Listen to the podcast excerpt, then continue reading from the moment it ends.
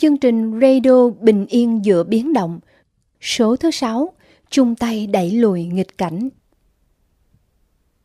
Chào đón quý vị cộng đồng người Việt ở khắp nơi trên thế giới cùng đến với chương trình Radio Bình Yên giữa biến động.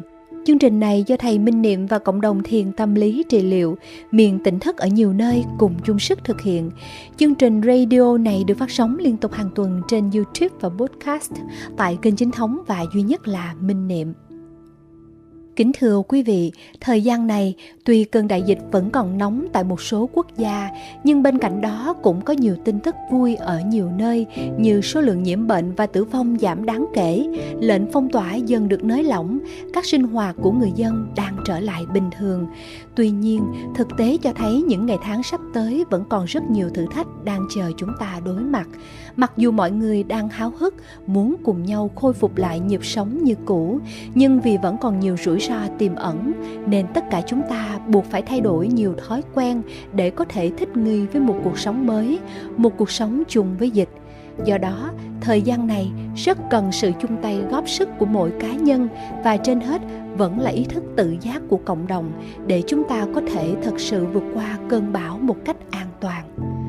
Radio số 6 với chủ đề chung tay đẩy lùi nghịch cảnh được thực hiện trong bối cảnh tại nước ta và nhiều nơi khác đang từng bước cẩn trọng đưa nhịp sống trở lại bình thường, hy vọng sẽ tiếp tục đồng hành cùng đại chúng trên chặng đường không ít thử thách này. Sau đây, kính mời quý vị lắng nghe bài pháp thoại của thầy Minh Niệm có chủ đề chung tay đẩy lùi nghịch cảnh.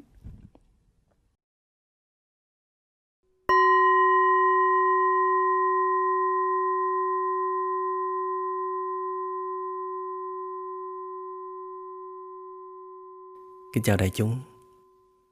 Kính chúc đại chúng luôn được an lành và vững chãi. Quan Đại Thị Lan, Bạch Cư Dị, là một đại thi hào nức tiếng thời nhà đường lúc bấy giờ. Một hôm tới gặp thiền sư Âu Sào. Thiền sư Âu Sào cũng là một vị thiền sư rất là đặc biệt. Ngài thường hay tham thiền trên một cái căn chòi nhỏ xíu do ngài tự làm ở một cái chạng ba của một cây tùng cao lớn và người địa phương gọi ngài bằng một cái tên rất là dễ thương đó là thiền sư ổ quả thiền sư ô sào chứ còn à, đạo hiệu của ngài đó là đạo lâm. Xin thầy cho tôi biết về à, đại ý của phật pháp được chăng? Bạch cư dị hỏi. Thiền sư Ô Sào liền đọc bài thi kệ. Chư ác mạt tác, chúng thiện phụng hành, tự tịnh kỳ ý, thị chư Phật giáo. Có nghĩa là tất cả các điều ác đều không làm. Mọi điều lành đều cố gắng làm. Luôn không ngừng thanh lọc tâm ý mình. Đó chính là cốt tủy của lời Phật dạy. Bạch cư dị nghe xong thấy thất vọng. Mới nói là thiết tưởng Ngài sẽ nói đạo lý gì cao thâm. Chứ còn mấy điều này con nít lên 3 tuổi nó cũng biết nữa. À. Nhưng mà người 80 tuổi chưa chắc đã làm xong đâu á. Thiền sư ô sào đáp. Bạch cư dị nghe xong, suy gẫm một hồi lâu, thấy thấm, gật đầu, rồi lễ tạ, rút lui. Vì sao thì người ta thấy Bạch cư dị thường xuyên lui tới chỗ thiền sư ô sào để tham vấn đạo lý và hành thiền. Họ trở thành một đôi bạn rất thân. Có thể nói, việc làm lành lánh ác, nó là phương cách sống của những ai muốn giữ gìn những giá trị đạo đức, hoặc là những ai hiểu biết sâu sắc về nguyên lý sống trên cuộc đời này, mà không nhất thiết phải đi theo đạo giáo thì mới biết, mới thực hành nhưng vấn đề đặt ra là như thế nào thì gọi là không làm các việc ác.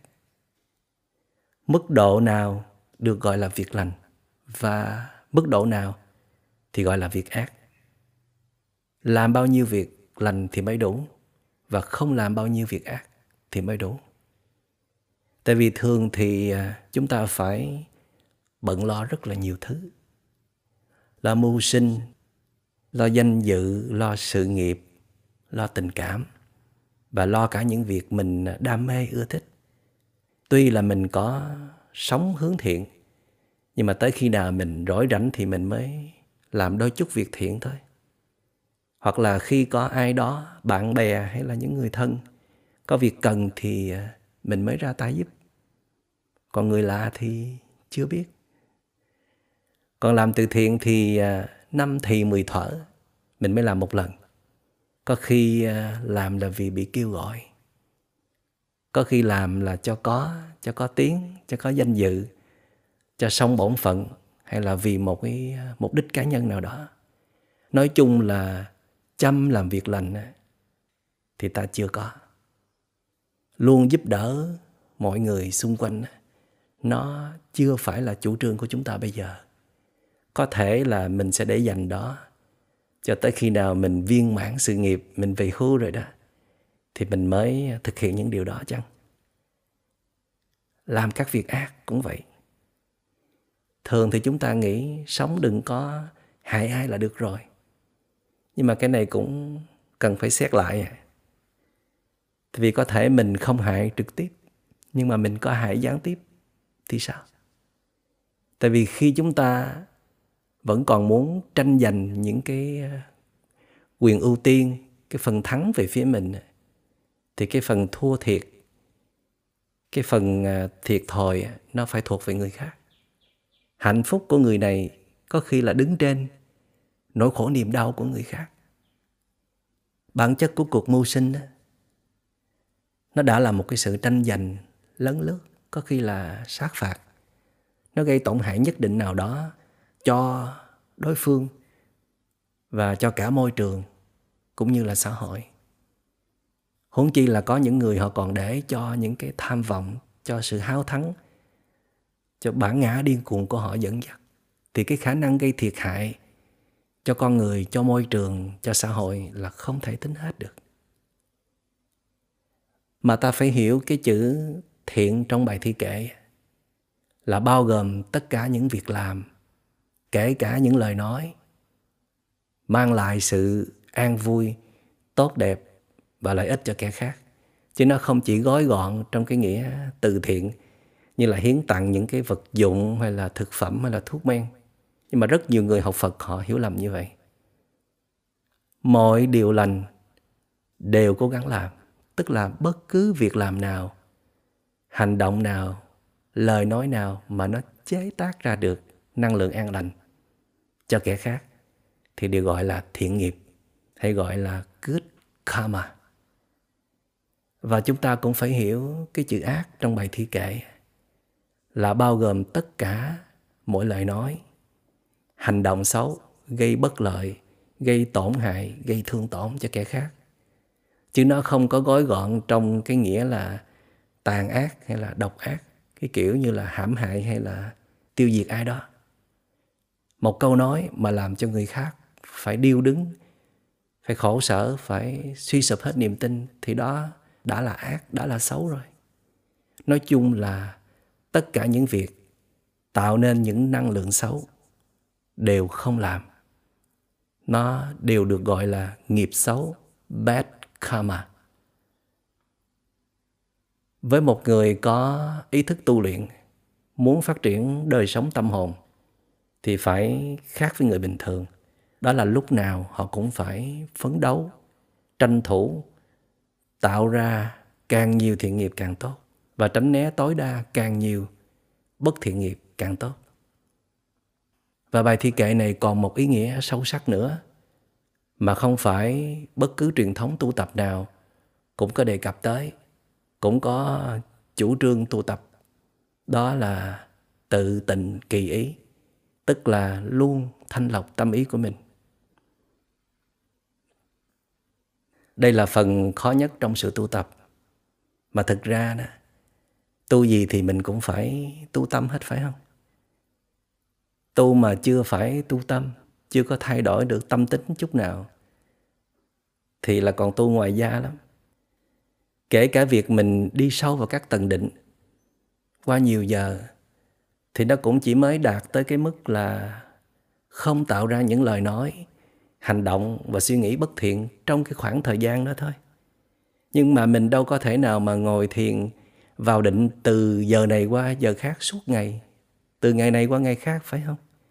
Mình cũng phải đi làm, cũng phải mưu sinh, cũng phải tương tác, cũng phải tiếp xúc. Thì những lúc ấy mình sẽ phòng hộ tâm mình như thế nào? Mình có quản chế được phiền não không? Mình tu làm sao để mà mỗi ngày nó phải bớt tham, bớt sân, bớt si? Mỗi ngày phải trở nên dễ thương hơn, thân thiện hơn, khiêm cung hơn, biết tôn trọng kẻ khác hơn, hiền hòa đạo đức hơn, nhân văn hơn, trái tim rộng mở hơn, tầm nhìn phải vượt thoát hơn. Nó không còn hạn cuộc trong những định kiến, thành kiến cũ kỹ nữa. Thì cái đó mới gọi là tu chứ. Tự tịnh kỳ ý là luôn thanh tịnh hóa tâm hồn mình, giúp cho nó luôn trở về với bản chất thanh tịnh trong trẻo của nó. Tâm hồn khi có phiền não, thì mình phải tìm cách lắng dịu, chế phục, không cho nó vung vãi những cái năng lượng độc hại ra bên ngoài. Và vì ý cũng tạo ra nghiệp, gọi là ý nghiệp đó.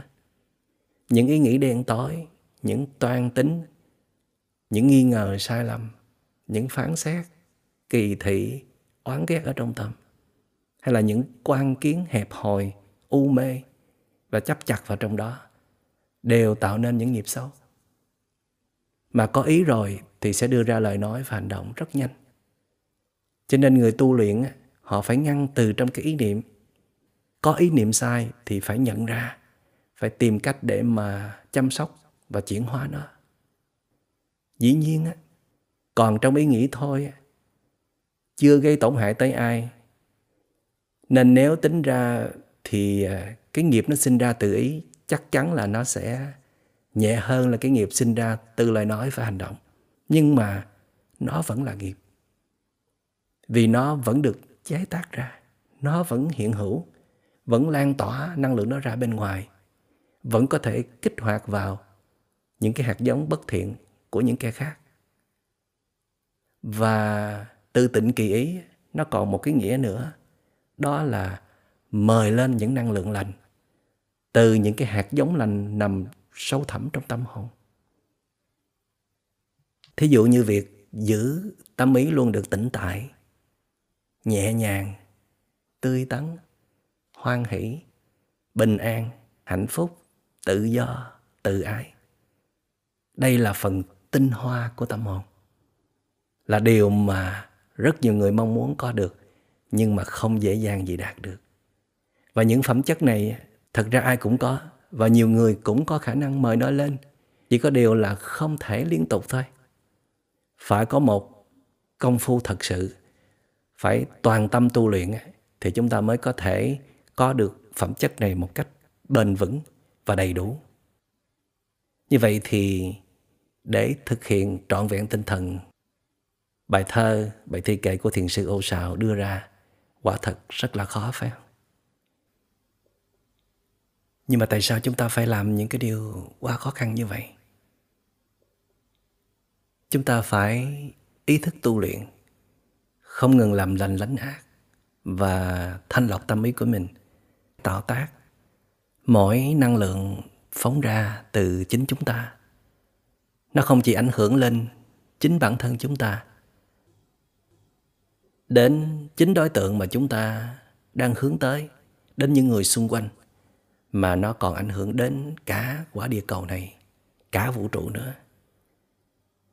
Đức phật đã từng nói, một cá thể mà nó có thể ảnh hưởng đến tất cả các cá thể khác. Và tất cả các cá thể khác đều ảnh hưởng đến một cá thể. Và đức phật gọi đây là nguyên tắc tương tác và sự tương tác này nó xảy ra trong từng giờ, từng phút, trong từng khoảnh khắc nhỏ nhiệm luôn. Theo đó thì à, cứ một hành động thiện của ai đó, dù là lời nói, hành động hay là tư duy, đều có thể góp phần tạo nên điều tốt đẹp hay là duyên may cho một cá thể, một nhóm người nào đó, có khi là ở tận một cái nơi xa xôi nào đó mà chính cái người tạo ra thiện nghiệp, họ cũng không thể biết được. Và ngược lại, cứ một hành động bất thiện của ai đó, dù là lời nói, hành động hay là tư duy, cũng đều góp phần tạo nên những điều bất lợi, duyên xấu, nguy hại cho tới một cá thể, một tập thể, một cộng đồng. Nhiều khi ở một cái nơi địa lý rất là xa xôi, như là nửa bán cầu kia cũng không chừng điều này rất là khó hiểu, khó tin, phải không thì vào thế kỷ thứ 19 nhà khí tượng học và chuyên gia về lý thuyết hỗn loạn, Edward Norton Lawrence đã đưa ra thuyết hiệu ứng cánh bướm, The Butterfly Effect, với một câu nói rất là nổi tiếng đó là một cái đập cánh của con bướm ở Brazil, nó có thể gây ra cơn lốc xoáy ở Texas. Cái đập cánh của con bướm dĩ nhiên là rất bé nhỏ. Nhưng mà tác động vào những động năng đang có sẵn trong trái đất này. Mà những động năng này thì do vô số cá thể trong trời đất tạo ra và được lưu trữ và xuất hiện bàn bạc khắp nơi.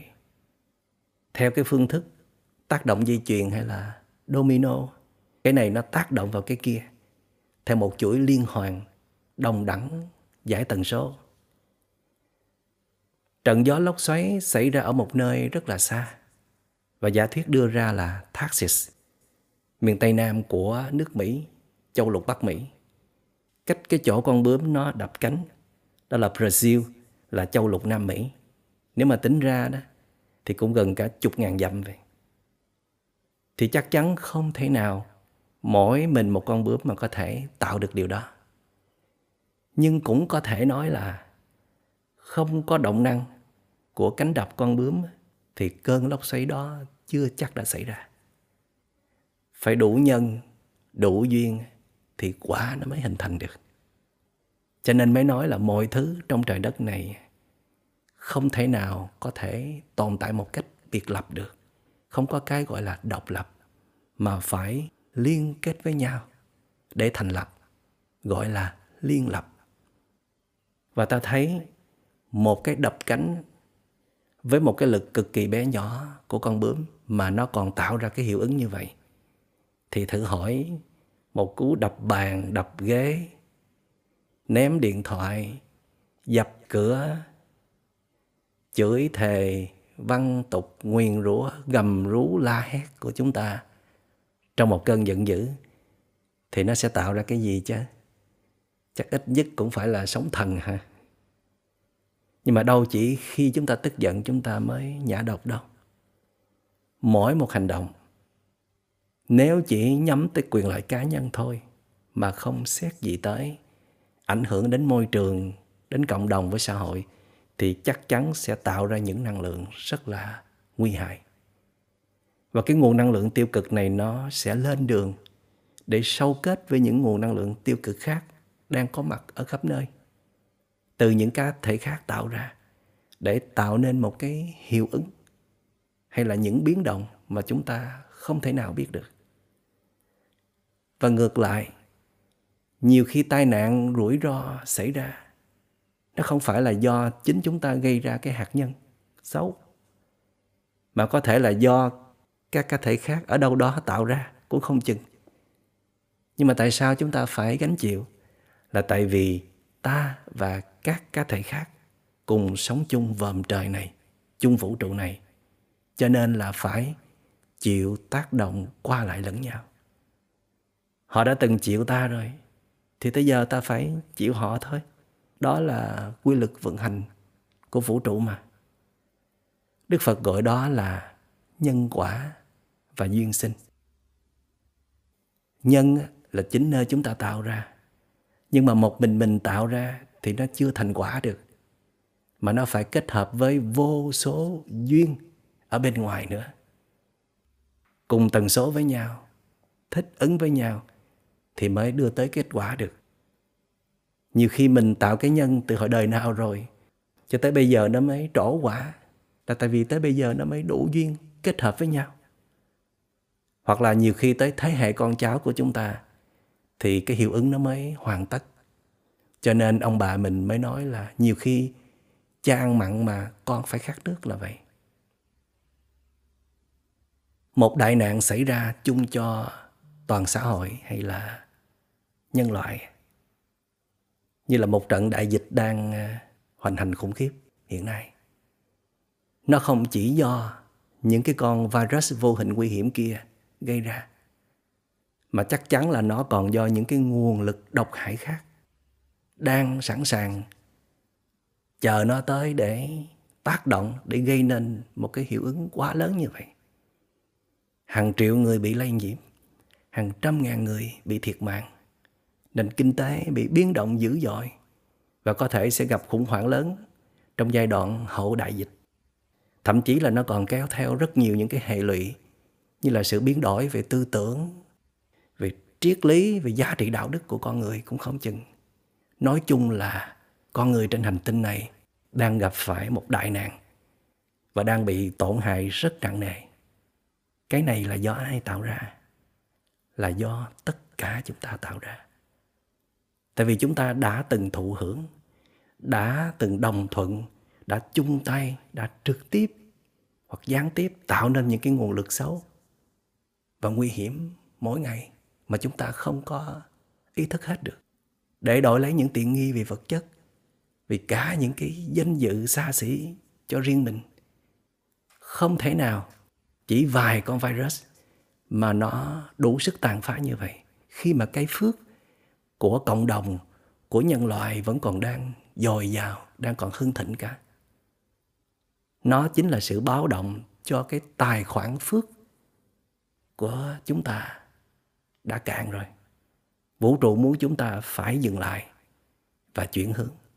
Nếu chúng ta muốn cùng với con cháu của mình sống khỏe, sống mạnh trên hành tinh này, vậy nên cách tốt nhất để có thể hóa giải hết những nghịch duyên, những biến cố thì không gì khác hơn đó là hãy tạo ra thật nhiều những năng lượng tốt lành ngay từ bây giờ. Và với đại nghịch duyên với những cái biến cố lớn chung. Thì sức của vài người đơn lẻ thì không đủ. Phải là của cả cộng đồng, xã hội, của quốc gia.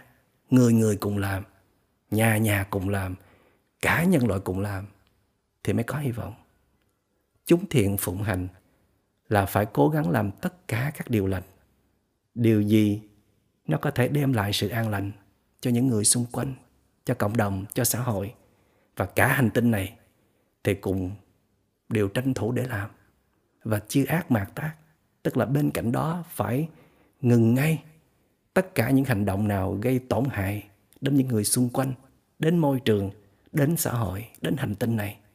Và nhất là phải tự tịnh kỳ ý, tức là thực hiện tất cả những điều trên với một cái tâm thành khẩn, tâm hối cải, tâm trong sáng, chứ không có với bất cứ mưu cầu quyền lợi cá nhân nào cả. Chúng ta hãy cứ làm làm một cách chân thành, hết lòng, rồi thì vũ trụ sẽ cứu xét.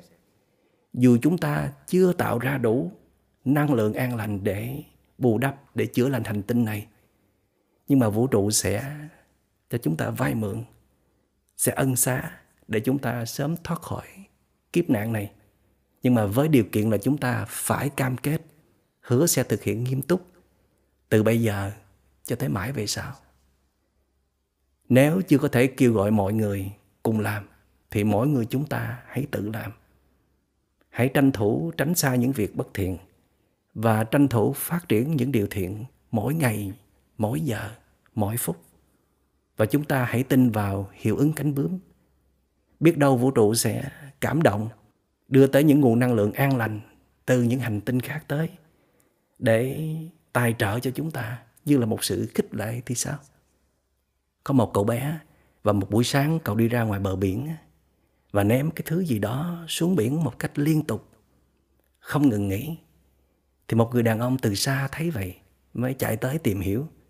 Thì mới biết là cậu đang ném những con sao biển đang mắc kẹt ở trên bờ từ những cái đợt sóng dâng cao từ tối hôm qua. Người đàn ông thấy vậy mới hỏi Này cháu ơi, cha làm như vậy thì tới bao giờ nó mới hết? Vì có quá nhiều con còn nằm trên bờ kia mà. Cậu bé vừa ném vừa nói Đây này Một con đã về nhà nè Một con nữa đã về nhà nè Còn một con nữa nè. Thế vậy thì người đàn ông mới à, sắn tay áo nhào vô Phụ tay đưa những con sao biển trở về nhà. Và những người đứng phía xa thấy vậy Cũng chạy tới ném phụ. Chẳng mấy chốc trước khi mặt trời lên Để mà sẵn sàng giết chết những con sao biển thì chúng đã được những người tốt bụng đó Đưa ra khỏi vùng nguy hiểm, Trở về nơi an toàn là đại dương của chúng. Cảm ơn đại chúng đã lắng nghe. Mong đại chúng suy gẫm thêm để sớm có được những kế hoạch, những hành động tích cực giúp mình và giúp đời.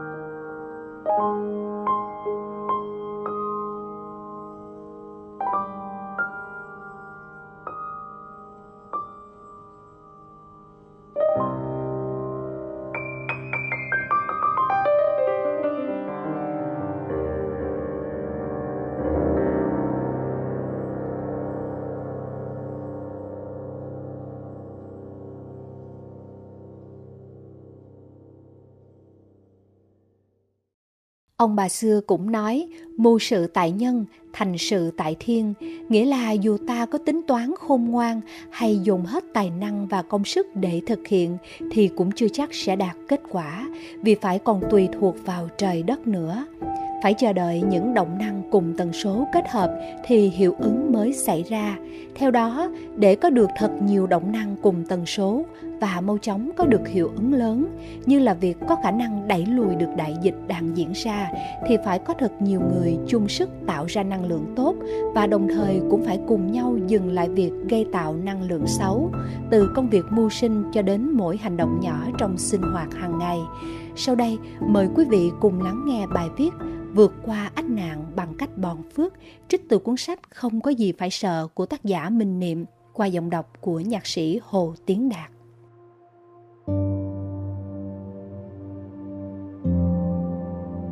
Khi thấy những người thân quen gặp tai nạn rủi ro quá lớn hoặc gặp hết tai họa này đến tai họa khác, kiểu hòa vô đơn chí, thì những bậc trải nghiệm lâu năm trong đời như ông bà hay cha mẹ sẽ bảo ngay là – chắc là cạn phước rồi, phải bòn phước thêm thôi. Hồi nhỏ, ta chẳng hiểu phước là gì, tại sao lại cạn và tại sao phải bòn. Nhưng phải ghi nhận là những người gặp tai họa kia đã thực sự thay đổi sau khi họ thực hiện việc bòn phước bằng cách hiến tặng vật dụng, thực phẩm, thuốc men hay công sức của họ cho ai đó đang cần. Không biết là họ có vượt qua được tai họa kia hay không, nhưng hình như chính nhờ hành động cho đi mà họ nhận được nguồn năng lượng nào đó, nên mau chóng có được sự quân bình tươi tỉnh và lấy lại niềm tin để bước đi tiếp. Lớn lên, mỗi khi giúp được ai điều gì, nhất là khi giúp ai đó vơi bớt nỗi khổ đau, khơi dậy niềm tin yêu và khiến họ hạnh phúc thì ta cũng nhận được niềm hạnh phúc đó là một trải nghiệm rất thật chứ không phải là thứ niềm tin được ai đó truyền lại nó thật tới nỗi khiến rất nhiều người bỏ cả tuổi thanh xuân, bỏ cả việc lập gia đình, bỏ cả việc tìm kiếm danh lợi hay cái gọi là sự nghiệp bản thân mình để chọn công việc phụng sự, chăm sóc người tàn tật hay bệnh tâm thần hoặc dấn thân vào những nơi nghèo khó và dịch bệnh để cứu giúp những người khác. Nhìn họ cực như vậy đó, chịu thiệt thòi như vậy đó, nhưng họ thì lại rất hạnh phúc. Thời xưa, khi ăn cơm mà ta làm rơi hạt cơm xuống bàn thì người lớn bắt ta phải nhặt lên và trầy rất nặng. Nặng hơn nữa là không được bỏ mứa thức ăn vì như vậy sẽ mang tội. Thậm chí trước khi ăn cơm người lớn còn dạy là phải chắp tay cảm ơn những đối tượng đã góp phần tạo nên bát cơm này ai ơi, bưng bát cơm đầy, dẻo thơm một hạt đắng cay muôn phần. Không hiểu người xưa lấy những hiểu biết này ở đâu mà tin theo, sống theo và truyền dạy cho con cháu như vậy. Nhưng ngày nay đã thấy rằng mọi thứ trong trời đất đều phải tác động qua lại lẫn nhau mới có thể tồn tại. Hay mọi thứ đều có liên hệ mật thiết với nhau. Còn đức phật cũng nói là, cái này sinh nên cái kia sinh, cái này diệt nên cái kia diệt. Hay trong cái này luôn có chứa những cái khác. Đó chính là nguyên lý tương tác. Chính vì tương tác nên cái gì xảy ra cho cái này thì cũng đồng thời xảy ra cho cái kia hay mọi thứ xung quanh. Trong mùa dịch bệnh, ta thấy điều này rất rõ. Một người có thể lây nhiễm cho cả trăm người, rồi từ trăm người lây nhiễm ra cả triệu người. Tất cả đại dịch đều bắt đầu từ một người bị nhiễm bệnh edward norton lawrence, nhà khí tượng học và cũng là chuyên gia về lý thuyết hỗn loạn, đã từng đưa ra thuyết hiệu ứng cánh bướm với câu nói nổi tiếng là một cánh đập của con bướm ở Brazil có thể tạo thành cơn lốc xoáy ở Texas. Khó ai có thể tin rằng một cái đập cánh với một lực quá nhỏ thì làm sao có thể tạo được một trận lốc xoáy ở nơi cách xa đến hàng vạn dặm như vậy. Nhưng Lawrence đã chứng minh rằng một con bướm hoàn toàn có thể thay đổi thời tiết khi động năng từ cái đập cánh của nó gặp phải và kết hợp với vô vàng động năng khác lớn hơn đang có mặt bàn bạc khắp nơi trong trời đất này. Đó là sự liên kết của những nguồn lực có cùng dãy tần số. Nhưng mặt khác, một cái đập cánh của một con bướm khác hay một hoạt động nào đó tạo ra động năng thì cũng có thể dập tắt hay hủy diệt con bướm đó. Đức Phật đã từng giải thích điều này rất rõ là nếu ta tạo ra một hạt nhân xấu hay tốt thì ta sẽ nhận lại cái quả tương ứng. Đó là thuyết nhân quả. Nhưng thuyết này phải nói đầy đủ là nhân quả và duyên sinh, tức là một hạt nhân tạo ra thì chưa thể trở thành quả mà phải kết hợp với những nhân duyên khác nữa do cá thể nào đó tạo ra thì mới trở thành quả được. Theo cách này thì cái quả tốt hay một điều may mắn mà ta nhận được nó không hoàn toàn của ta cũng như cái quả xấu hay một tai nạn rủi ro xảy ra, cũng không hoàn toàn là do chính ta tạo ra. Nói dễ hiểu là người này làm, nhưng người kia có thể chịu, vì tất cả đều là những cá thể trong cùng một bản thể. Tuy nhiên, đức phật lại thấy là, khi ta tạo ra hạt nhân, thì chính ta sẽ nhận lại cái quả cao hơn là người khác. Do đó, đức phật luôn khuyên mọi người hãy tranh thủ làm điều tốt lành và cố gắng tránh xa điều xấu điều nguy hại. Vậy nên, khi trong một lúc mà ta phải nhận quá nhiều chuyện rủi ro, hay khi gặp những biến cố quá lớn, thì hãy nên xem lại ngay là mình đã và đang làm gì bấy lâu nay. Từ việc mưu sinh cho tới những việc nhỏ như nói năng và hành động mỗi ngày, thay vì đi đổ thừa cho kẻ khác hay than trời trách đất. Ngay cả khi ta thấy mình không làm điều gì xấu xa, gây tổn hại cho kẻ khác thì ta cũng nên có hành động tích cực là tìm cách chia sẻ hay giúp đỡ ai đó, từ vật chất đến tinh thần, để bỏ thêm vào tài khoản phước của mình. Đó là cái mà ông bà ta gọi là bòn phước. Từ bòn rất hay, vì đó là hành động tìm kiếm, mong muốn có được. Gần như là xin xỏ người khác cho phép mình được giúp đỡ họ để mình có được phước. Nó khác xa với sự ban phát, thi ân hiến tặng trong trường hợp này, dĩ nhiên chưa phải là sự hiến tặng cao thượng, bởi nó xuất phát từ nhu cầu quyền lợi cá nhân, nhưng hoàn toàn có thể chấp nhận được vì nó đã mang lại lợi ích cho kẻ khác. Nó chỉ sai khi người hiến tặng lại thấy đây là hành động quý giá, cần phải được xưng tụng hoặc đề cao và thể hiện thái độ coi thường người đón nhận món quà hiến tặng. Do đó, người có hiểu biết khi hiến tặng bất cứ thứ gì đó cho ai, thì họ sẽ nói ngay lời cảm ơn hoặc thể hiện thái độ khiêm cung trong khi hoặc cả sau khi hiến tặng. Thậm chí còn xem những người đón nhận món quà hiến tặng của mình chính là ân nhân của mình. Hiến tặng với sự hiểu biết như vậy, với thái độ dễ thương như vậy, thì chắc chắn sẽ tạo ra một nguồn năng lượng an lành rất lớn. Nếu nguồn năng lượng này vẫn chưa đủ để đẩy lùi ách nạn thì ta hãy cứ tiếp tục ngày đêm tích cực làm điều thiện. Thậm chí, có thể nhờ những người thân quen cùng làm, cùng bòn phước.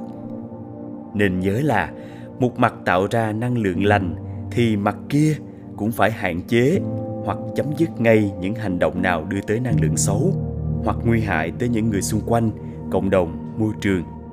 Cho nên, chỉ tạo phước thôi thì chưa đủ. Ông bà xưa cũng nói mưu sự tại nhân, thành sự tại thiên. Nghĩa là dù ta có tính toán khôn ngoan hay dùng hết tài năng và công sức để thực hiện, thì cũng chưa chắc sẽ đạt kết quả. Vì phải còn tùy thuộc vào trời đất nữa. Phải chờ đợi những động năng cùng tần số kết hợp thì hiệu ứng mới xảy ra. Theo đó, để có được thật nhiều động năng cùng tần số và mau chóng có được hiệu ứng lớn, như là việc có khả năng đẩy lùi được đại dịch đang diễn ra thì phải có thật nhiều người chung sức, tạo ra năng lượng tốt và đồng thời cũng phải cùng nhau dừng lại việc gây tạo năng lượng xấu. Từ công việc mưu sinh cho đến mỗi hành động nhỏ trong sinh hoạt hàng ngày. Mà để chờ có chính sách ban hành, chờ mọi người cùng làm thì sẽ lâu lắm. Vì hiểu biết và tình thương, ta hãy tự mình bật lên ánh lửa giữa đêm đông, rồi triệu ngọn lửa sẽ cùng bật lên với ta. Hãy chứng tỏ với đất trời là chúng ta đã biết lỗi và thành tâm muốn sửa lỗi. Và lời hứa này sẽ giữ mãi đến ngàn sau. Nếu năng lượng gửi đi đã đủ lớn, thì chắc chắn trời đất sẽ cứu xét. Ít nhất là sẽ đưa cánh tay tới giúp cho chúng ta trong giai đoạn hậu đại dịch bớt khủng hoảng hơn. Con người sẽ không rơi vào lầm than, khổ cực và tổn thương tâm lý. Một ngày ngày đã qua, ôi một ngày ngày trống qua. Một chiều, một ngày, âm thầm đã đã trôi đi, không còn gì. Ôi chinh chiến đã mang đi bạn bè, ngựa hồng đã mỏi vó chết trên đồi quê hương. Còn có ai không còn người? Ôi nhân loại mặt trời. Và em thôi, này đôi môi xin thương người. Ôi nhân loại mặt trời. Trong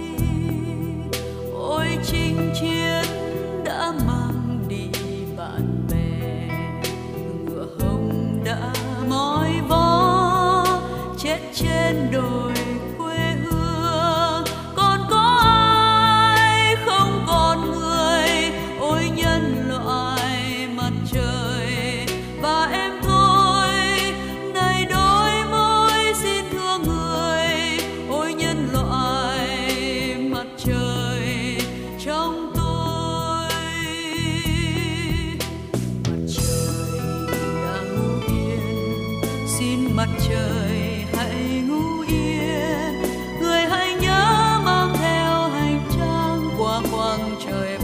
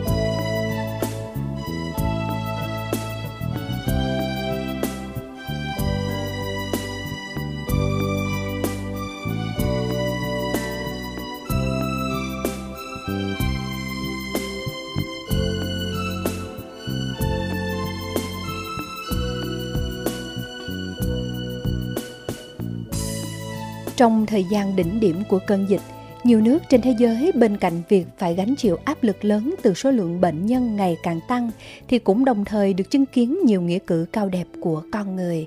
Không chỉ là sự hy sinh rất lớn của những người hoạt động trong lĩnh vực y tế mà còn của cả cộng đồng dành cho nhau trong những thời khắc khó khăn nhất.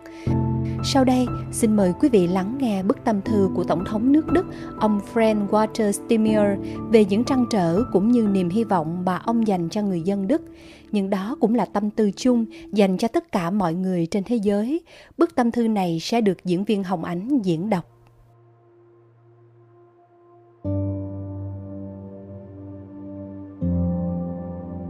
Thưa toàn thể công dân, chỉ còn vài tiếng nữa là đến lễ phục sinh. Ngoài kia các loài hoa đua nở tô điểm cho thiên nhiên. Chúng ta phóng tầm mắt ra ngoài, rồi lại nhìn nhau, hướng tới những người thân, hướng tới gia đình và bạn bè. Chúng ta đã quen điều đó, một phần của tập tục. Thế nhưng năm nay hoàn toàn khác. Thật buồn khi chúng ta không được đến thăm bố mẹ trái tim của ông bà cũng bị giằng xé vì không được ôm các cháu thân yêu của mình trong dịp lễ phục sinh. Và còn nhiều điều khác lạ nữa trong năm nay. Không còn sự nhộn nhịp trong công viên hay các quán cà phê, nhiều người phải từ bỏ đi du lịch mà họ đã lên kế hoạch và khao khát từ lâu.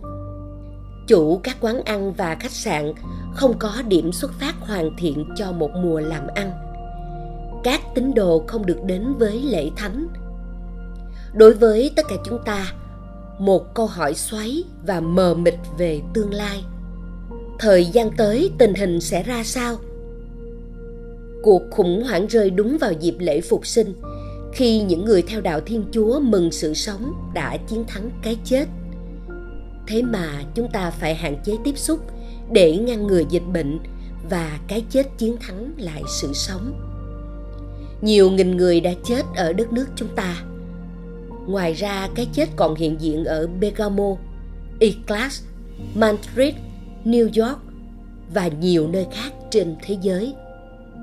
Những hình ảnh ấy đến rất gần chúng ta. Chúng ta thương tiếc những người phải chết trong tình trạng cô đơn. Chúng ta nghĩ đến những người thân thích không thể cùng nhau tiễn đưa người quá cố về nơi an nghỉ cuối cùng. Chúng ta cảm ơn những chiến binh trong ngành y tế đã cứu mạng sống con người không biết mệt mỏi. Và như vậy, đối với tất cả chúng ta, cuộc sống đều bị đảo lộn. Chúng ta hãy nghĩ đến những người gặp hậu quả trực tiếp của cuộc khủng hoảng khi họ bị bệnh hay cô đơn trong nhà. Lo cho công ăn việc làm, lo sự tồn tại của hãng xưởng, lo cho những người làm nghề tự do các nghệ sĩ khi thu nhập của họ tự nhiên bị thâm thụt chúng ta nghĩ đến những gia đình, những người một mình nuôi con trong những căn hộ chật chội, không ban công, không vườn cây. Đại dịch cho chúng ta thấy, chúng ta vẫn có thể bị tổn thương. Có thể từ lâu rồi chúng ta ngộ nhận, tưởng mình không thể bị sát thương, tưởng mình chỉ có thể bay nhanh hơn, cao hơn, xa hơn đó là một sai lầm. Cuộc khủng hoảng không chỉ cho chúng ta thấy điều đó, mà nó còn cho chúng ta thấy cả sức mạnh của chúng ta, thấy nền tảng nào để sức mạnh của chúng ta phát triển. Tôi vô cùng ấn tượng về những cố gắng to lớn mà đất nước chúng ta đã thể hiện trong những tuần qua. Cho đến bây giờ, nguy cơ vẫn chưa bị đẩy lùi, nhưng chúng ta có thể nói rằng mỗi một cá nhân quý vị đã làm thay đổi đất nước chúng ta. Và thông qua việc làm cụ thể đã cứu biết bao nhân mạng và hàng ngày vẫn đang tiếp tục cứu người. Nhà nước đang hành động quyết liệt là điều rất tốt trong một cuộc khủng hoảng từ trước đến giờ chưa có kịch bản tiền lệ. Tôi xin tất cả quý vị tiếp tục tin tưởng vì chính quyền liên bang và tiểu bang đã hiểu rất rõ trách nhiệm to lớn của mình rồi tình hình sẽ thế nào? Khi nào những giới hạn kia có thể được nới lỏng? Không chỉ những nhà chính trị và các chuyên gia có câu trả lời quyết định, tất cả nằm trong tay chúng ta. Thông qua sự kiên nhẫn và kỹ cương trong hiện tại, lúc chúng ta gặp khó khăn nhất. Những cố gắng khủng khiếp mà chúng ta đã thực hiện trong những ngày qua không phải chúng ta thực hiện vì một bàn tay sắt bắt chúng ta phải làm. Xã hội chúng ta là một nền dân chủ sống động. Công dân luôn mang trên mình ý thức, trách nhiệm. Đó là một nền dân chủ. Trong đó, chúng ta tin tưởng, lắng nghe những số liệu và biện luận, thể hiện lý trí để làm cái đúng.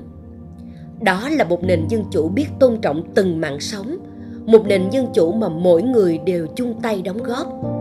Từ người y tá đến thủ tướng từ hội đồng chuyên gia khoa học đến những trụ cột của xã hội hữu hình và vô hình.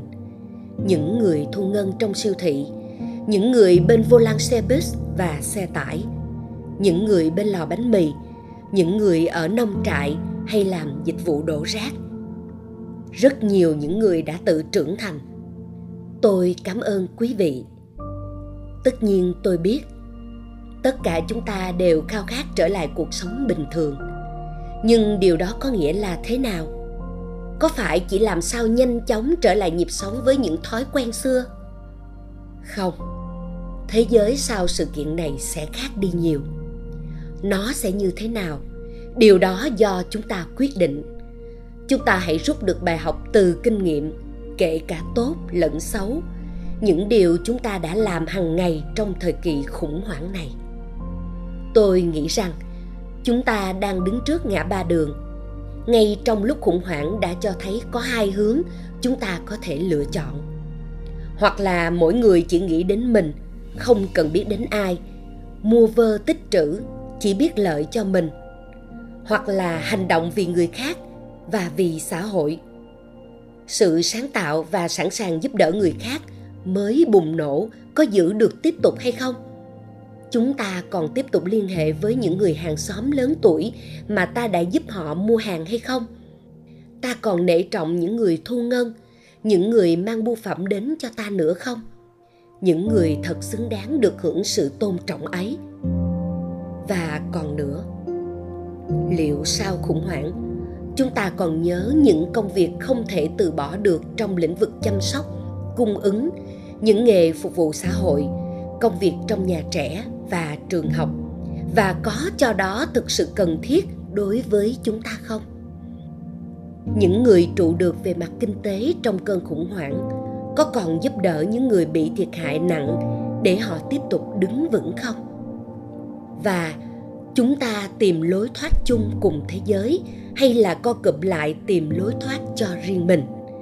Chúng ta chia sẻ kiến thức, kết quả nghiên cứu để có thể nhanh chóng tìm ra thuốc ngừa và điều trị bệnh.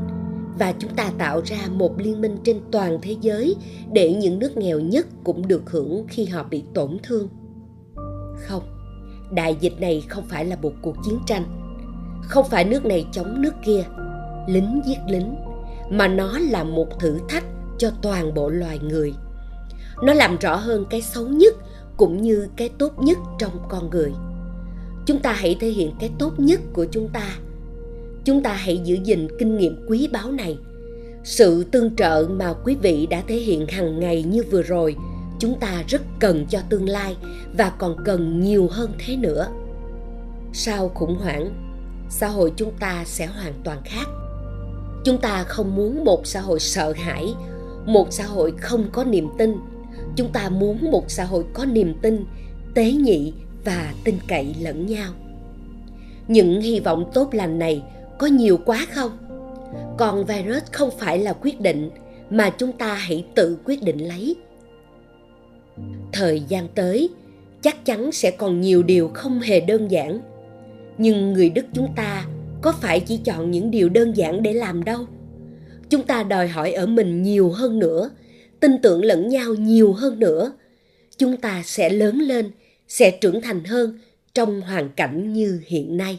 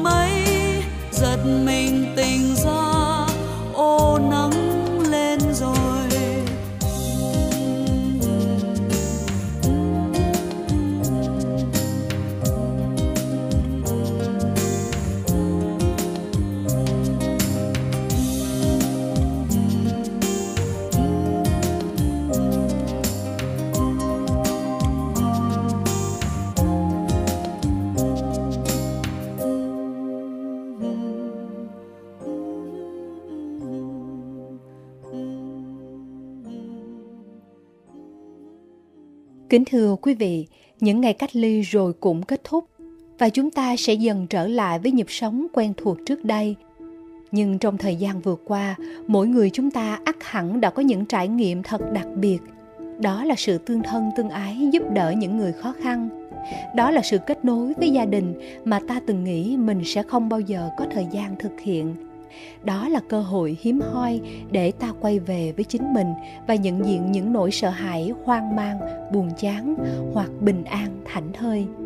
những trải nghiệm này chính là những hành trang quý giá để chúng ta tiếp tục một cuộc sống chất lượng hơn tươi mới hơn khi vừa có thể quan tâm giúp đỡ cho những người xung quanh nhưng cũng không quên quay vào bên trong để hàm dưỡng cho chính mình chương trình radio số 6 đến đây xin được phép khép lại Cảm ơn quý vị đã hết lòng lắng nghe. Xin hẹn gặp lại quý vị vào số kế tiếp trong thời gian sớm nhất.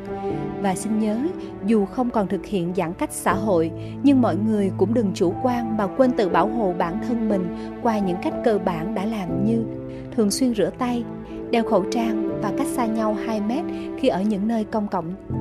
Chúc quý vị luôn giữ vững thực tập của mình dù trong bất cứ hoàn cảnh nào, để tất cả chúng ta cùng nhau tạo nên một cộng đồng bền vững và an lành.